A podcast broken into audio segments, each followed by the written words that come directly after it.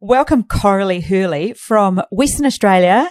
Thank you so much, Coralie, for just allowing me to interview you. And the idea behind this chat with you for this podcast is just to inspire people to realize that anybody can do this. This is a game for anybody and your road and how, how people might find that a little bit motivating and hopefully want to follow in your footsteps.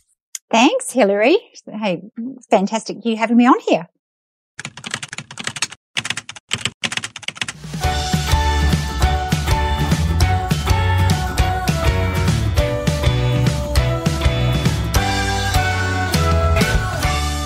Well, let's start with a little bit around how you and I met. Uh, you can start and, and I'll fill in the blanks. We've known each other for a while. So you go first.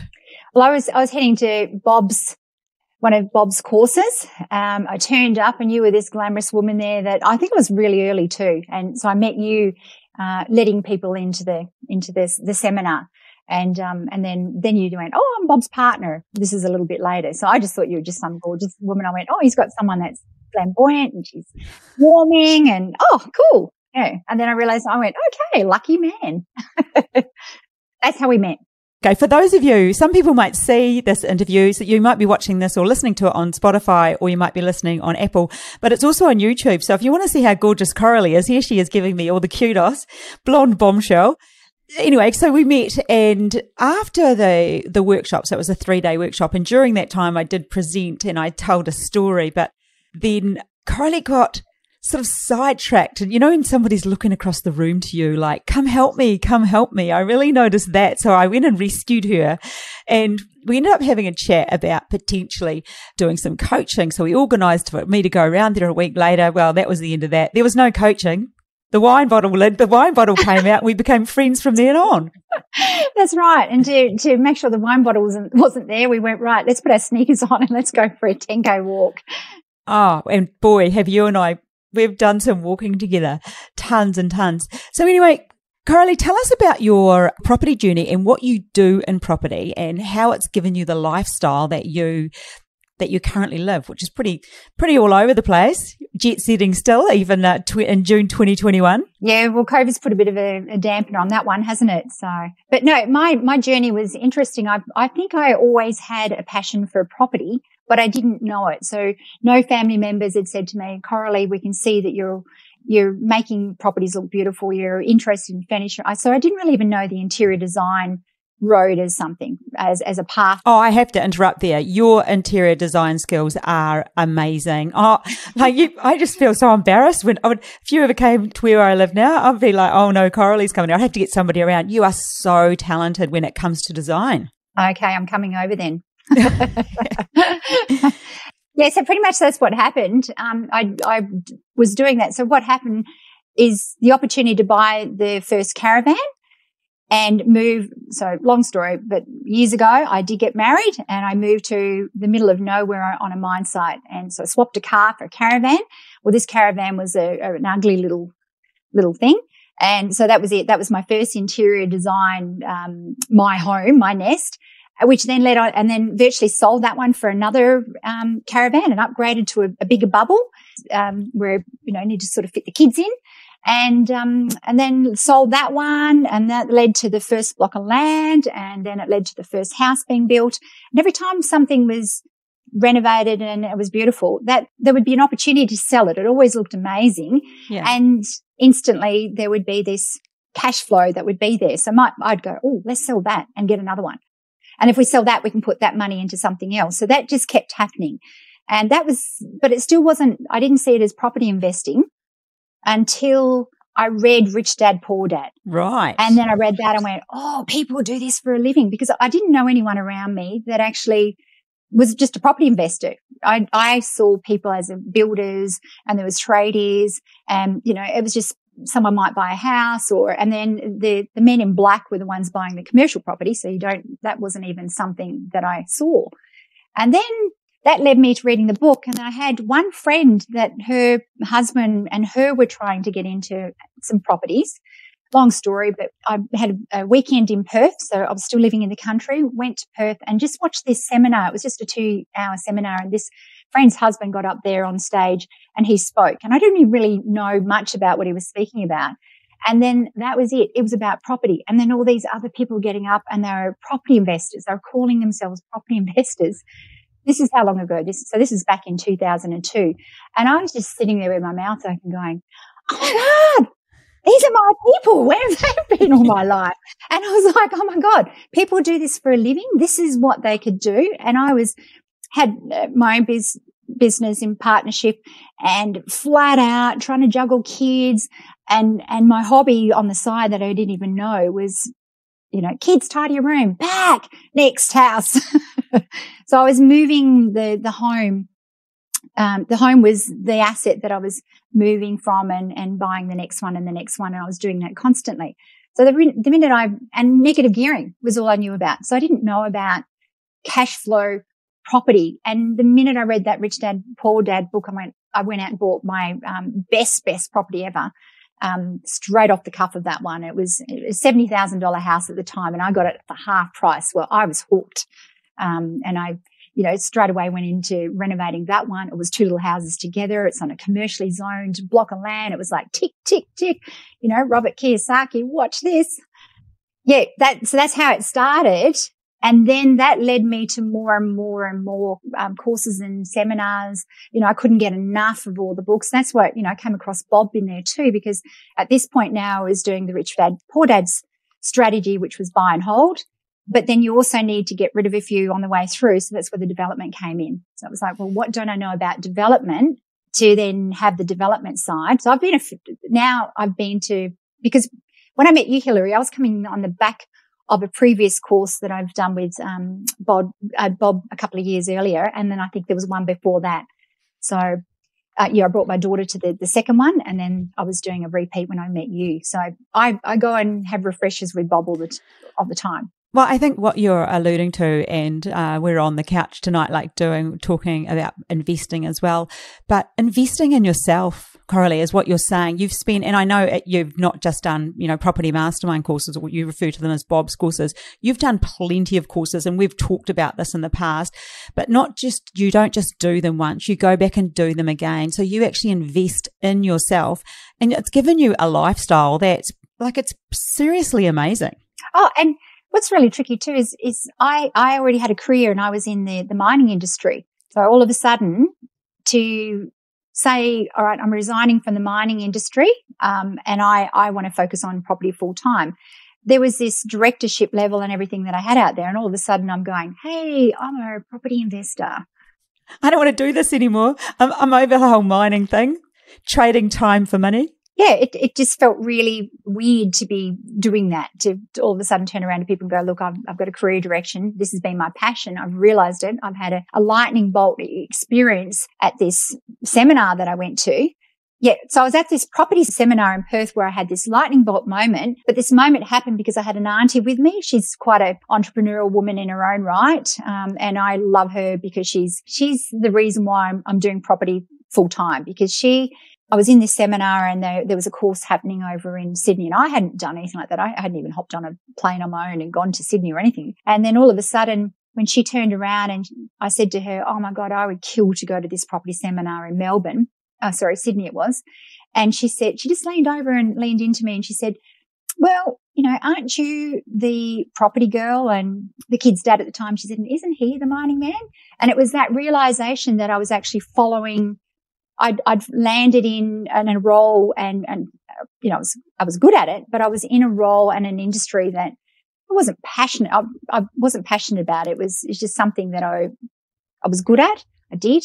But when I mm. thought about property, my heart was going, Oh my God, I could wake up every day. I could do it would, it, this would be easy. And that's what sort of happens. You know, you find yourself working seven days a week, but you're going, but I, I'm not actually working. I feel really guilty because I'm actually having fun. mm.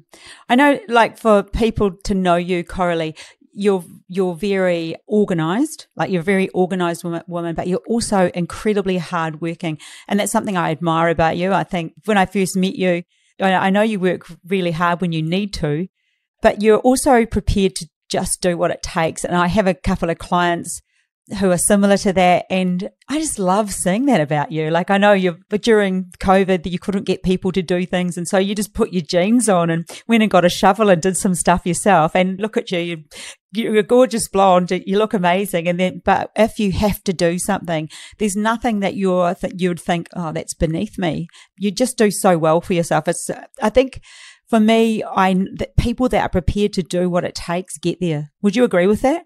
Oh, absolutely. And hey, it takes one to know one. you know, you've got your hard yakka boots too. So I've seen you do exactly the same thing, but I don't find that I, that's it, that's the variation in property, isn't it? You know, you might be dirty for the next month, and you you're in the gardens and you're knocking walls down and you're helping and, and putting things together, and um, there's dust and dirt running around everywhere. And then, then next week you're you're off with the, the outfit on and you you're looking the part to go and borrow some money.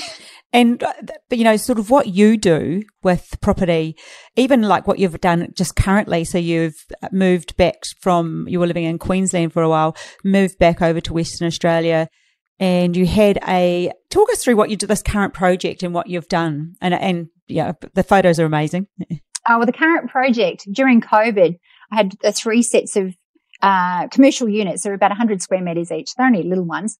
But the problem is they're at a little size where they're office space, small retail, little businesses, and they became vacant through that period. And it's not unprofessional for that size business, for that, you know, a business or a retail. So an office retail business going back home and operating that from their own space. Like one was a hairdresser. So she's gone back mm. and um, she's doing that elsewhere. So, you know, I ended up with these little white elephants that are sitting there and they're empty. So I've gone back in and I've gone, okay, they're in the center of the town. So I'm now re, and, and the accommodation is really short in this particular town that I'm looking at. So actually, can I say town? No, I'll keep it to myself.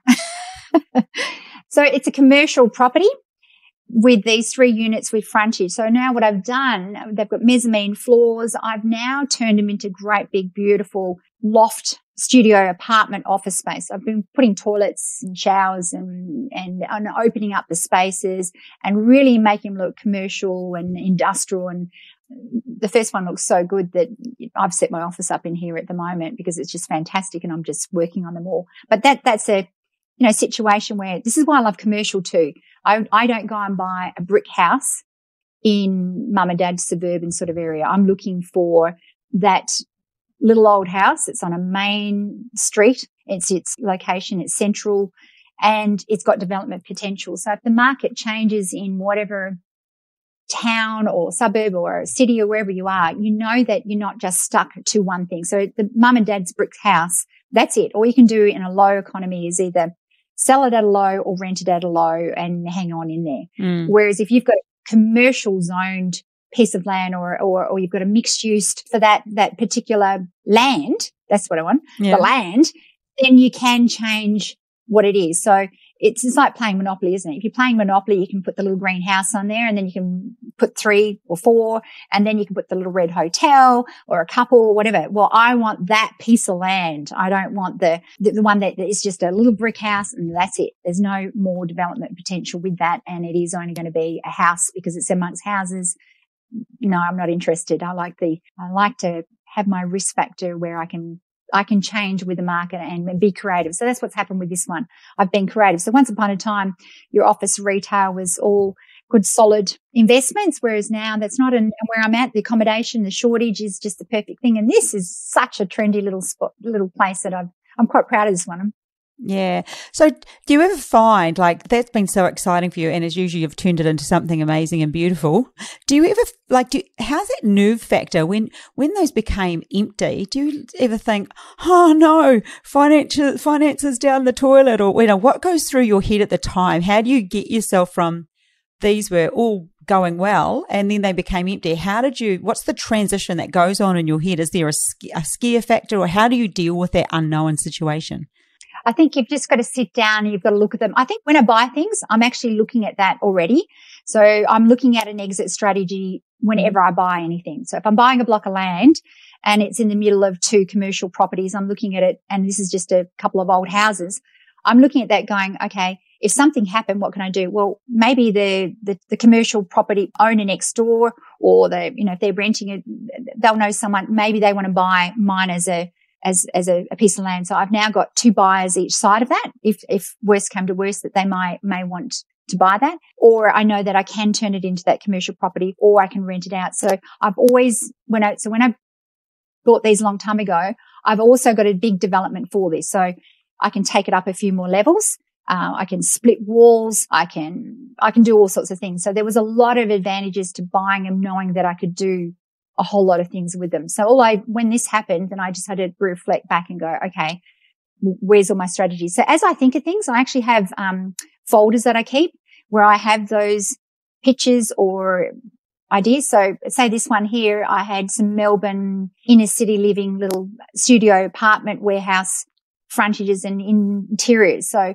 I just sort of filed them in there because I go, oh, that would be interesting if it ever happened. I could do that there. So I, I just, I've got a little photographic memory for interior design mm. ideas and I just flick through. So I just start going through the ideas. So every property I've got, I'll, I'll go, oh, I could do this here. Oh, I could go that. I could do that. Oh, I could split that one. Um, rather than have one tenant, I could put three tenants into this one by splitting the shed, for example, an industrial shed and I've got petitions and I could put an office here and a, you know, a, a portable donga and I could now have two tenants because the space is too big. So I'm thinking like that all the time. Mm, quite strategic with potential what could happen depending on what does happen almost. Yeah. Carrying on with commercial, you'll always stay commercial. You're a commercial uh, woman. Uh, that, that's where you, you know, your passion is. What's the big picture for you? Where do you end up, Coralie? Uh, well, hey, going back to that one, that was the thing that turned me off commercial there for a while because I thought the big, the men in black were the ones that did that. It was just at a level where you go, oh gosh, you can only takes one deal to go yes. belly up and bankrupt. So, so, the thought of getting into commercial was a really scary type thing. But I, when I started learning more and more about commercial as well, because I just had that bit of a, oh, I don't know anyone that really does commercial unless they're, uh, they just appeared to be a bit bigger and I thought, oh, I don't want to get caught in that one. I'm, you know, I'm quite comfortable with what I'm doing. And once I got to know more and more about the commercial aspect, uh, I did a, did a course with um, Dolf de Roos. Well, Dolf de Roos was actually a mentor for Robert Kiyosaki, wow. so that's how I got onto him. And he virtually talked more about the about commercial property being his mm-hmm. passion he said, but you don't really teach commercial because the, the masses are more residential mm. orientated. So he was of the opinion of like the, the, masses don't go that way. So when he, he came to Australia in 2005, I was on that plane and I was in Melbourne and I was front row seats and, and ab- absolutely soaking everything in. And then, and it was what I learned from that. And then I, from that and being, once again, it's that education side. Once I was in that, that side of things, I'm networking with people that were in that commercial world as well or thinking that way. So then the connections and the connections and then, you know, there was other webinars and a couple other little courses I went to where you'd have a commercial property guru. That's actually, that's what they do for their livelihood. And then they're in there just teaching you some things. So mm. then all these collections of questions I've got, I would, you know, I'd be one of those people.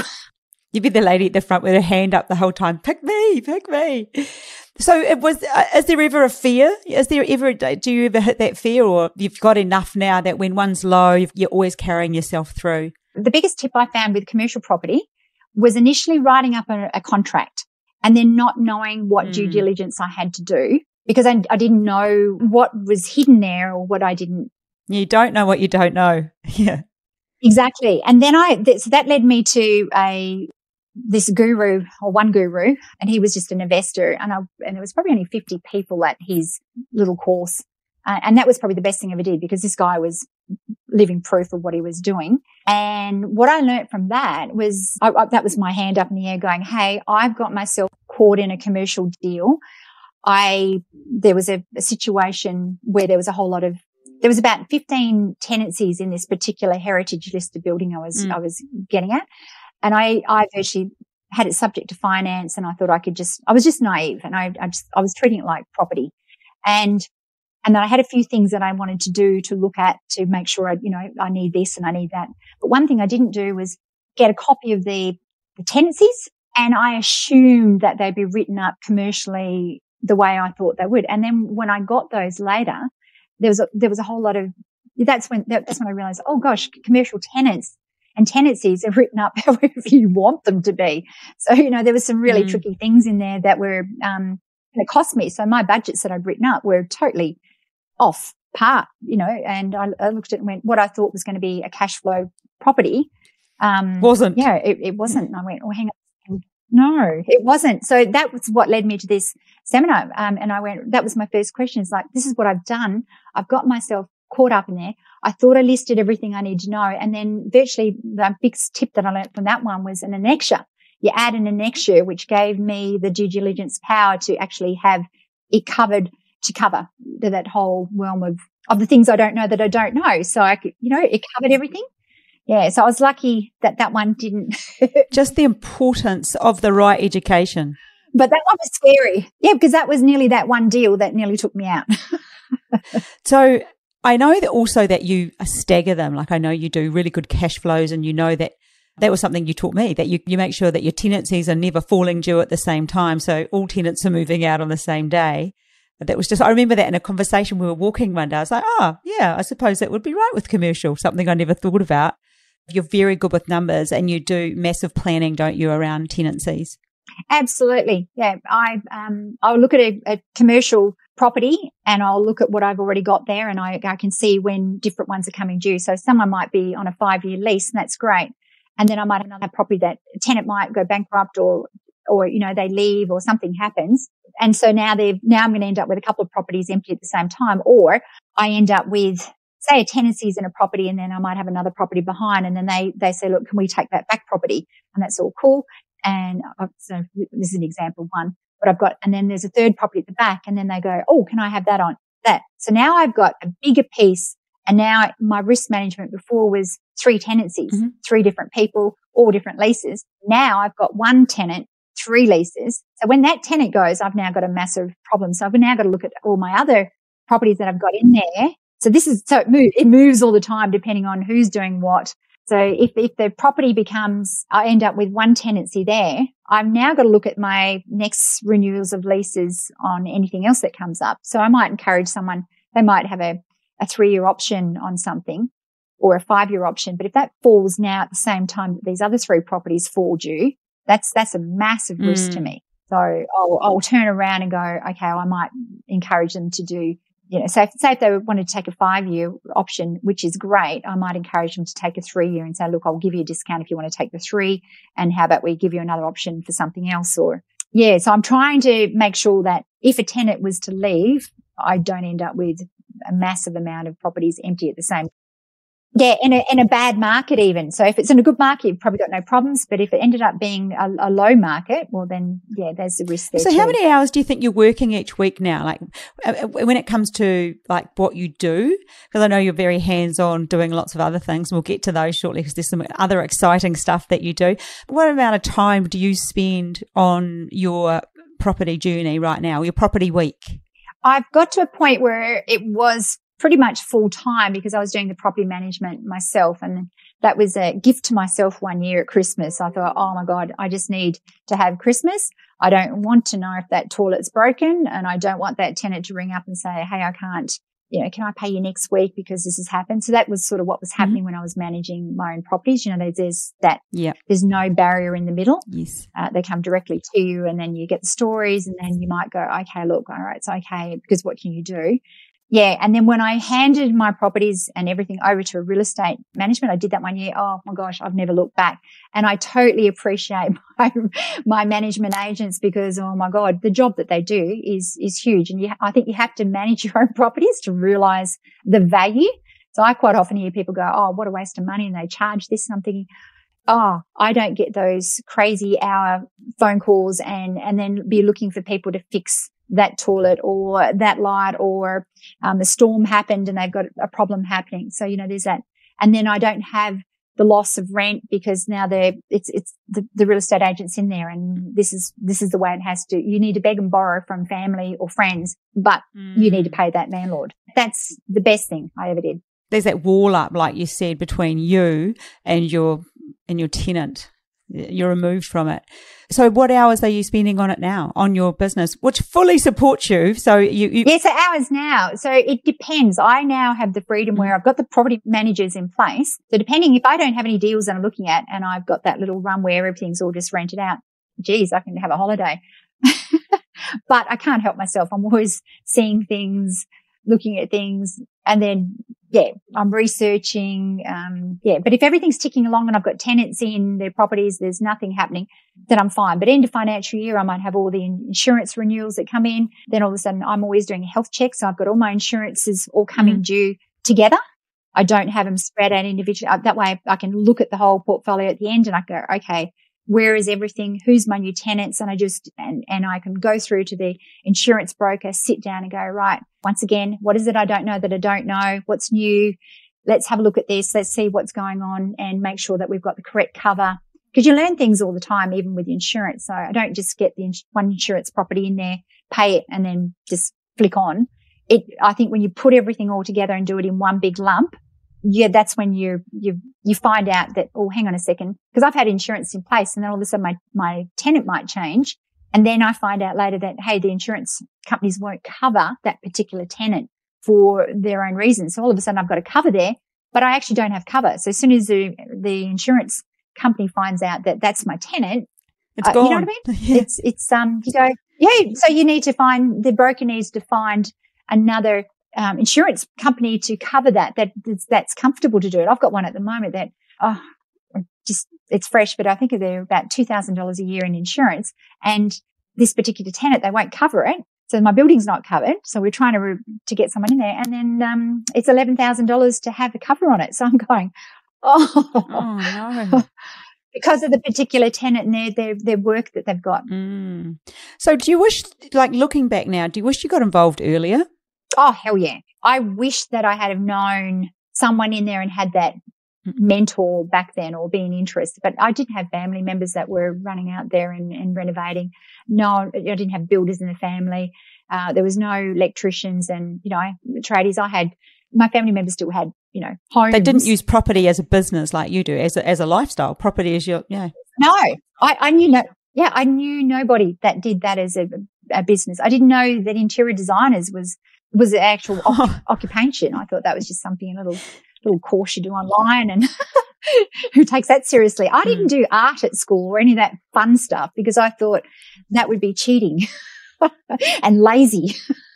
and now I look back and go, gosh, I wish I knew how to draw properly. And um, I would have, and I would have loved it. Mm. Well, ironically, your kids, uh, you've got four, you know, grown up children now, Uh, well, you know, getting, becoming more and more grown up, but all off your hands. And you've got one pretty seriously into property. He's renovating and splitting. And the other one, you've got a couple dabbling. And one of your youngest one works for you full time, or, you know, she works for you. Do you see any of them moving into the commercial space? Is there an interest? Oh, they've got no hope. They've got me as a mum. um, and they're they're just getting in. I mean, they've all they're all into property. Don't get me wrong. So I think they. I mean, gosh, monkey do what monkey see, doesn't it? so my kids, you know, my kids have all got their hard yakka boots as well. and, you know, half the renovations were my kids, you know, they could be sitting down and move into a new house. And all of a sudden I'm, I'm looking at that, a wall and going, hmm, there's nothing structural there. Oh, geez, this room would look amazing if that was open. And I just say, kids, hey, should we go and get the big, go out there and let's get the big hammers and the wheelbarrow and let's go ballistic. Yeah. And the next minute a wall be out. so, you know, or a back fence need to go or, you know, hey, come on, kids. They loved it. So the, the kids were my little slaves. Should have had more but they're all into it. And to be fair, you've done your fair share with them. Like, yeah, you know, you've, you're constantly renovating or helping, lugging, moving, shifting. I don't think I've met a woman who's done as much lifting and moving furniture as you. I'm, I'm, I think I'm second to you. I used to be a lot. Then I met you. I'm second. yeah, I'm covered in bruises all the time.